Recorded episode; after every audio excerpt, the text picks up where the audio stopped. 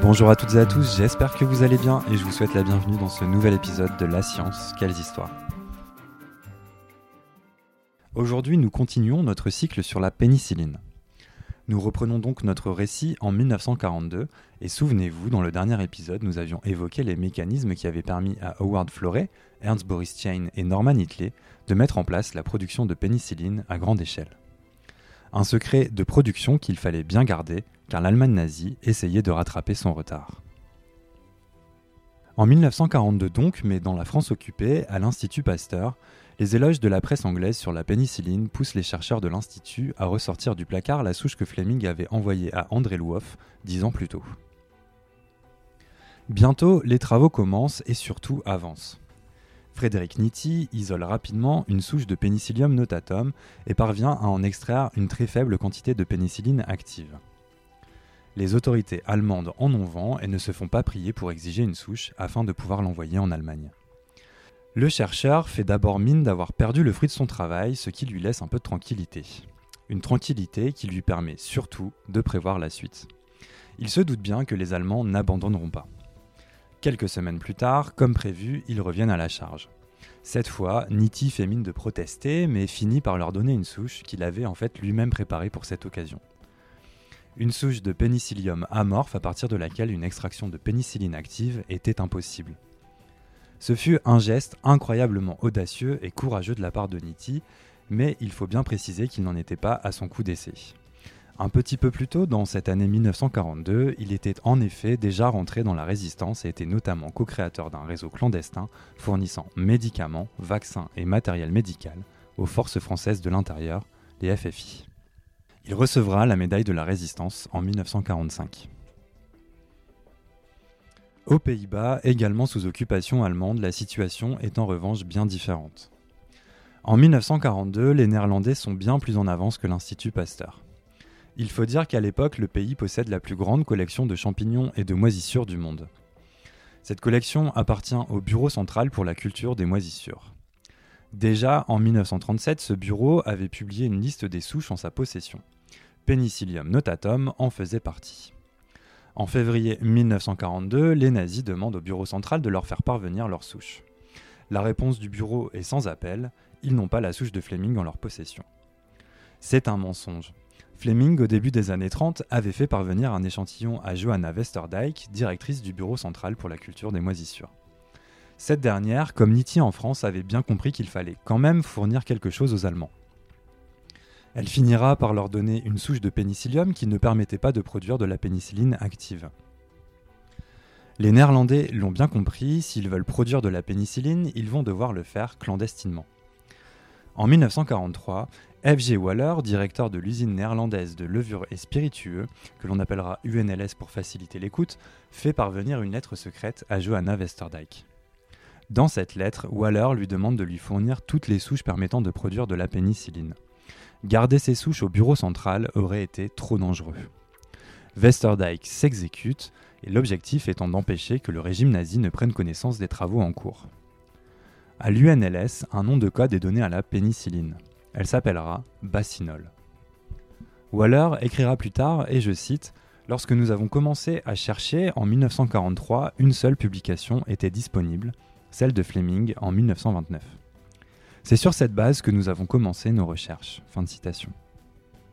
En juin 1944, un article est publié dans le journal médical suisse. Cet article est entièrement consacré à la production de pénicilline, mettant ainsi fin à de nombreux secrets. Résultats obtenus par les Alliés, moyens de production, identification des bactéries sensibles à l'antibiotique et bien d'autres.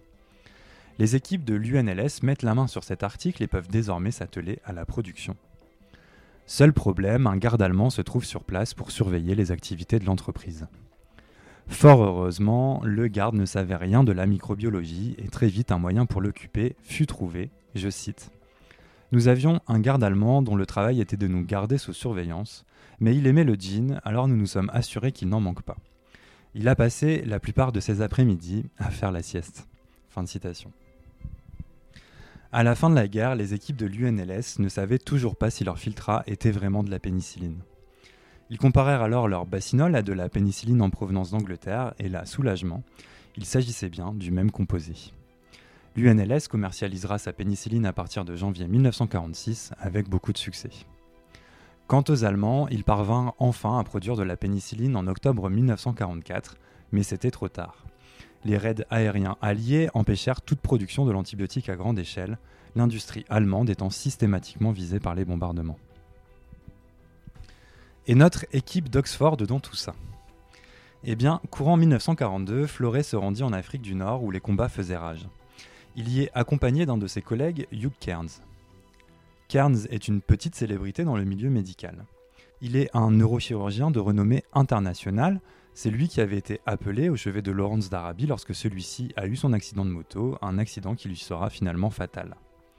Pour les deux hommes, l'idée est de tester le médicament sur les soldats blessés. Très vite, les succès s'enchaînent et ce nouveau type de patient, qui ne souffrait pas des mêmes infections que les patients traités en Angleterre, permit de confirmer que la pénicilline était efficace pour combattre les infections liées aux blessures par balle. C'est une avancée majeure pour la médecine de guerre. Désormais, on savait que de nombreuses vies allaient être sauvées sur les champs de bataille. Imaginez seulement le nombre de soldats ayant succombé au cours de l'histoire à des infections bactériennes des suites d'une blessure au combat. Avec la pénicilline, les soldats savaient dès lors qu'une infection liée à une blessure par balle non létale ne leur serait plus fatale. L'objectif des autorités britanniques et américaines est alors clair. Entreprises pharmaceutiques, organes gouvernementaux et scientifiques devront collaborer pour produire le plus de pénicilline possible. Cette collaboration sera incroyablement fructueuse. Dès septembre 1943, les stocks sont déjà suffisants pour soutenir une bonne partie de l'effort de guerre. En janvier 1944, il y a assez de pénicilline pour couvrir la plus grande opération militaire de l'histoire, le débarquement et la campagne de Normandie. C'est également pour cela que les autorités britanniques n'empêchèrent pas la presse de parler de la pénicilline. Ce qu'il fallait éviter, c'était que les moyens de production soient révélés. En vanter ses mérites et parler de médicaments miracles, en revanche, avait une réelle utilité. Prenons l'exemple du journal The Times. En 1943, 12 articles sont consacrés à la pénicilline. En 1944, c'est plus de 90 articles qui font référence dans le journal. La pénicilline fut utilisée pour gonfler le moral des troupes et de la population civile qui n'avait pourtant pas encore pu en bénéficier. Elle devient en fait un réel outil de propagande.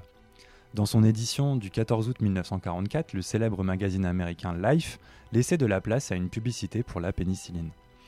On y voit notamment deux Américains, l'un est un soldat visiblement blessé, l'autre est un infirmier militaire en train de prodiguer des soins.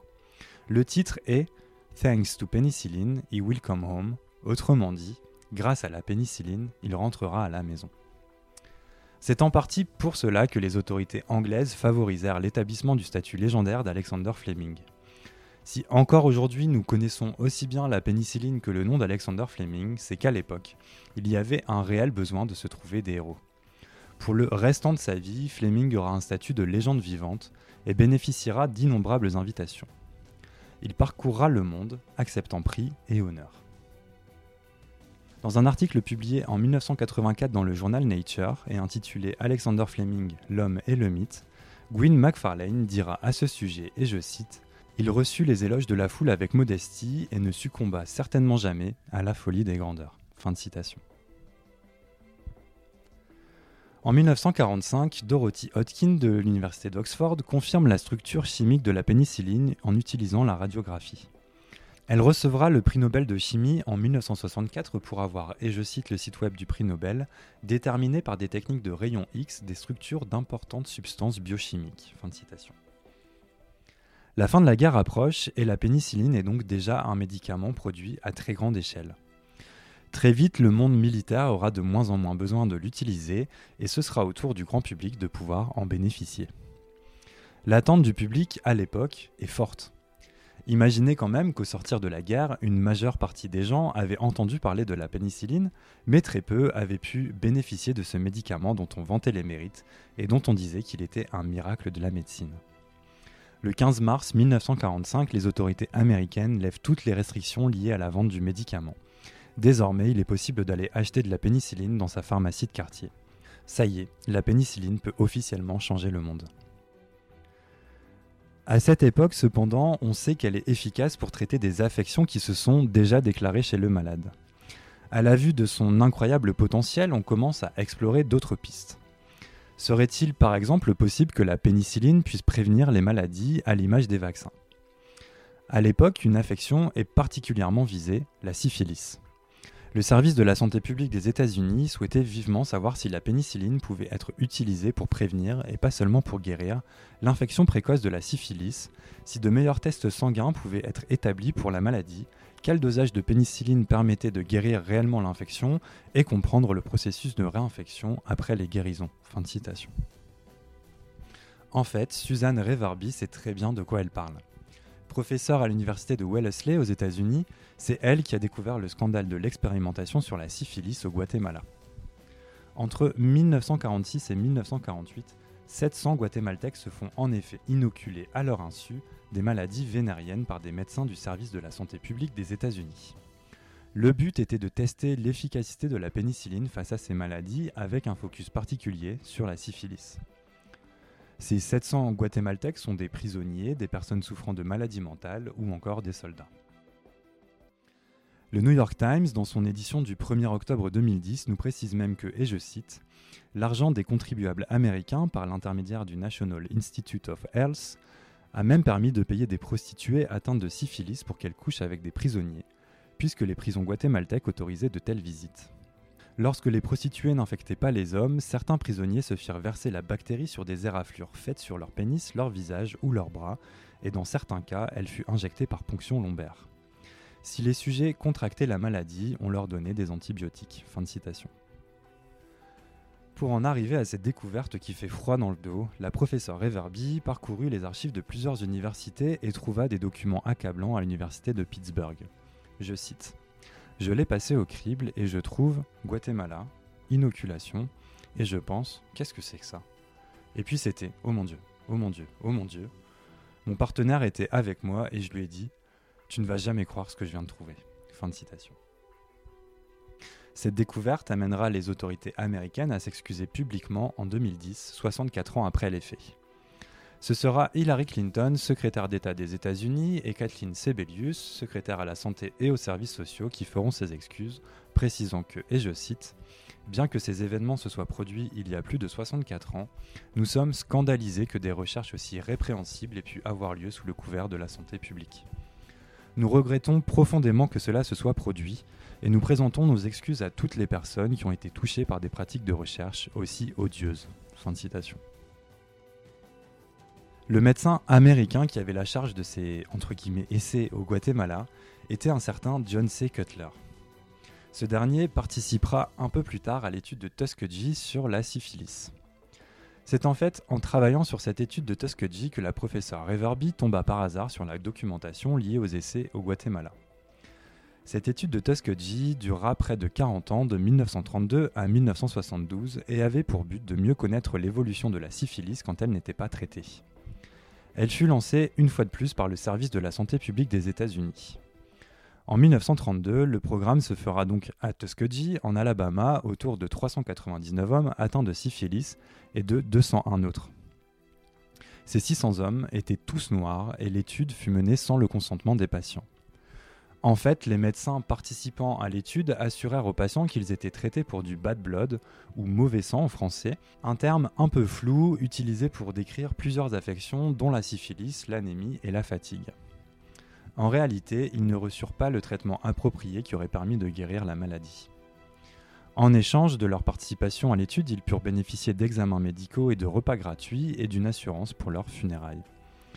Bien qu'initialement prévue pour durer 6 mois, l'étude a en fait duré 40 ans jusqu'en 1972. À partir de 1947, la pénicilline devient le traitement préférentiel et surtout efficace pour lutter contre la syphilis. Pourtant, l'étude que l'on pouvait désormais considérer comme caduque à partir de cette date continuera encore pendant 27 ans. Les autorités américaines décideront d'y mettre un terme après la publication de plusieurs articles de l'Associated Press la mettant en lumière, provoquant un tollé national. Selon le docteur Mark Siegler, directeur du centre McLean pour l'éthique médicale clinique à la faculté de médecine de l'Université de Chicago, et je cite, Il est ironique, non, c'est pire que cela, c'est épouvantable, que, alors que les États-Unis poursuivaient des médecins nazis pour crimes contre l'humanité, le gouvernement américain soutenait des recherches qui exposaient des sujets humains à un risque énorme. Fin de citation. En 1964, la déclaration d'Helsinki sera adoptée par la 18e Assemblée générale de l'Association médicale mondiale. Elle fournit un cadre et des principes fondamentaux au personnel médical effectuant de la recherche sur l'homme et l'animal. L'accent est notamment mis sur le respect de l'individu, de son droit à l'autodétermination et du droit de prendre des décisions en connaissance de cause en rapport à sa participation à la recherche, que ce soit avant ou pendant un essai clinique. Le devoir du personnel médical et scientifique est également redéfini. Il doit être dirigé uniquement vers le patient ou le volontaire. Le bien-être du sujet doit, et je cite, toujours primer sur les intérêts scientifiques et sociétaux, et les considérations éthiques doivent toujours primer sur les lois et règlements. Fin de citation. Pour conclure notre troisième épisode, comment ne pas penser que l'histoire de la pénicilline est incroyable et riche en rebondissements? En 1945, Alexander Fleming, Howard Florey et Ernst Boris Chain se verront décerner le prix Nobel de physiologie ou médecine pour, et je cite, la découverte de la pénicilline et de ses effets curatifs dans plusieurs maladies infectieuses, récompensant ainsi des travaux qui furent un tournant pour l'histoire de la médecine et de l'humanité. Avant la pénicilline, l'événement le plus proche en termes d'impact sur le monde de la santé fut sans aucun doute la découverte de la vaccination. Ce que les vaccins ont fait pour prévenir et éradiquer les épidémies, la pénicilline l'a fait pour guérir des maladies infectieuses bactériennes autrefois mortelles. Ce qui est d'autant plus étonnant et ce qui fait également tout le charme de cette histoire, c'est que cette découverte ne fut pas causée par une recherche révolutionnaire ou innovante. Comme nous le rappelait Howard Florey, et je cite, les propriétés presque miraculeuses de la pénicilline ne doivent pas nous aveugler sur le fait que les travaux menés à l'hôpital Sainte-Marie de Londres et à Oxford n'ont introduit aucun nouveau principe chimique ou biologique. Les résultats, cependant, étaient nouveaux et les effets sur la médecine répandus. La chance joua donc un grand rôle dans cette découverte. Louis Pasteur a dit, et je cite, Le hasard ne profite qu'aux esprits préparés. Alexander Fleming, en 1928, était inconsciemment préparé à faire cette découverte. Il aurait très bien pu jeter ses boîtes de pétri contaminées et l'histoire se serait arrêtée là. Mais sa sincère envie de combattre les infections, notamment après s'être ému du sort des soldats blessés lors de la Première Guerre mondiale, sa nature curieuse et les compétences acquises au cours de sa carrière lui ont permis de s'intéresser à cette moisissure et de comprendre rapidement qu'elle avait quelque chose de spécial qui pouvait tuer les bactéries. Fleming savait aussi qu'une mauvaise utilisation de la pénicilline pouvait être préjudiciable au bon fonctionnement du médicament et pouvait rendre les bactéries plus résistantes. Il nous laissa donc un avertissement et je laisse le mot de la fin à Alexander Fleming lui-même. La pénicilline est à toute fin utile non toxique. Il n'y a donc pas lieu de s'inquiéter de donner une surdose et d'empoisonner le patient. Il n'est pas difficile de rendre les microbes résistants à la pénicilline en laboratoire en les exposant à des concentrations insuffisantes pour les tuer et la même chose s'est parfois produite dans le corps. Ensuite, il y a le danger que l'homme ignorant puisse facilement se sous-doser et en exposant ces microbes à des quantités non létales du médicament, les rendre plus résistants. Fin de citation. Merci à toutes et à tous d'avoir écouté ce podcast de La Science, quelles histoires. Cet épisode, comme tous les autres épisodes de notre chaîne, a été écrit sans parti pris ni préjugé. Nous faisons en effet tous les efforts possibles pour vous apporter des textes clairs, précis et basés sur des sources fiables. N'hésitez pas à nous envoyer vos questions, évaluations et petites étoiles sur les différentes plateformes de podcast ainsi que sur notre site internet fondation-ipsen.org ou notre page Facebook LiveLab Fondation Ipsen. Merci à tous de votre soutien et je vous donne rendez-vous très prochainement pour clôturer ce cycle sur la pénicilline avec un épisode, vous allez le voir, un peu spécial. A bientôt